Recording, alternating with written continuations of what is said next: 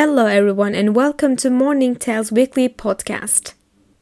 Interest rates at the highest level of the last 15 years.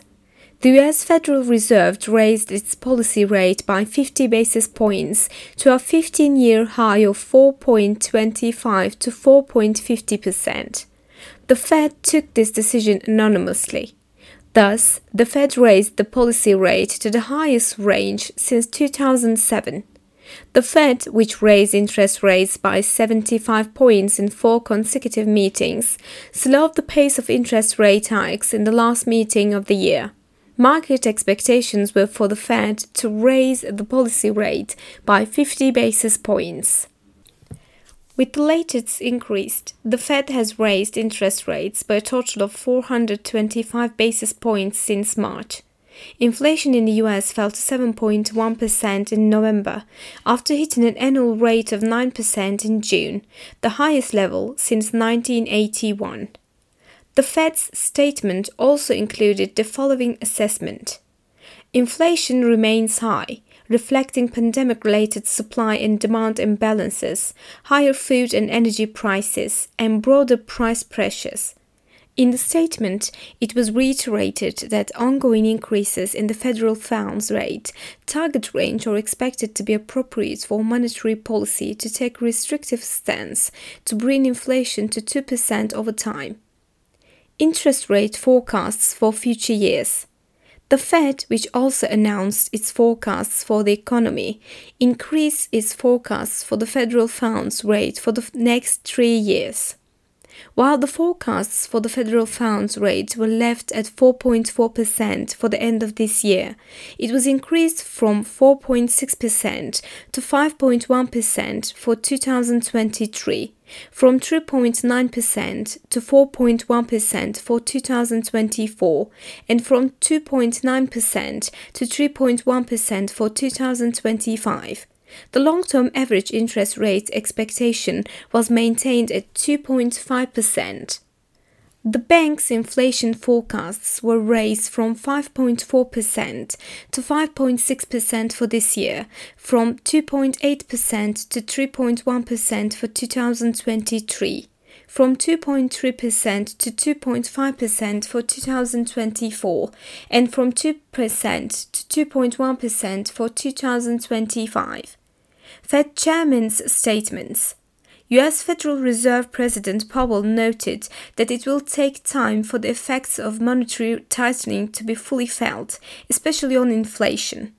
Pointing out that they are slowing down the pace of interest rate increases, Powell said 50 basis points is still a historically large increase and we still have a way to go.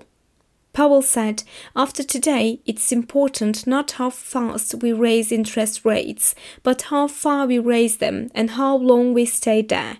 Stating that they will not consider a rate cut until they, they are sure that inflation has sustainably fallen to 2%. Powell said, Restoring price stability will probably require maintaining a restrictive policy stance for some time. Ethereum projects that excite Vitalik Buterin. Tech World. Ethereum co-founder Vitalik Buterin made statements about the use cases and the latest trends that excite him in the Ethereum ecosystem, stating that the concept of decentralization has become even more important after the collapse of FTX. Buterin emphasized that stable crypto assets issued by institutions with a strong decentralized structure will be adopted by the society. DeFi and digital identities can work together. Vitalik Buterin sees the return systems concentrated in decentralized finance as unsustainable because they have an overvalued capital structure. Therefore, he thinks that DeFi's most important product will be decentralized stable crypto assets. Buterin welcomes the steady development of the markets deployed in the Ethereum ecosystem without seeing a sudden growth. Ethereum login applications. Buterin emphasized that the issue of user privacy is of utmost importance, emphasizing the importance of implementing login with Ethereum for an effective identity method. SIWE allows users to log into websites without the need to allow access to their private information or have their accounts taken over by the site. One of the best known projects that allows users to use only ETH addresses when logging into sites is Ethereum Name Services. Buterin notes that Ethereum Name Service can be used in conjunction with confirmation technology to combat fake accounts on decentralized chat platforms such as Blockscan. The chat platform can associate a user's on chain activity with the ENS name to prove that they are a real participant in the Ethereum ecosystem. This system may replace the consumer identification procedure of platforms in the future. The centralized credit system and hybrid applications stating that attestation technology can help organizations determine their own risk profiles without central authorities. Buterin noted that he is also hopeful for the field of hybrid applications. These applications are not only blockchain based, but also applications that use other systems. As areas of use, we can count voting, government records, credential tracking, company accounting systems, and the gaming industry. Starbucks Odyssey, NFT aided Web3 loyalty program. Tech World Starbucks rewards application is transforming into a new Web3 oriented structure. Starbucks introduced a blockchain based loyalty program called Starbucks Odyssey and the NFT community to the experience of users in the US with the beta version. Starbucks Odyssey the program, which is currently only available for testers, is much more comprehensive than rewards. The rewards program was mainly focused on beverage promotions.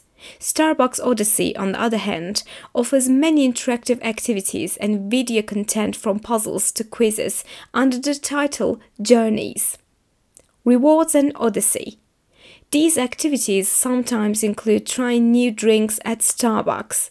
In this respect, the fact that Odyssey is associated with the rewards infrastructure makes the payment and loyalty management processes easier. When Odyssey directs you to the physical store experience, you can also use your Starbucks Rewards card at the payment stage. Thus, your member points are shared with Odyssey. Polygon based NFTs, stamps, Users who reach 500 points in Odyssey earn stamps, a Polygon based NFT.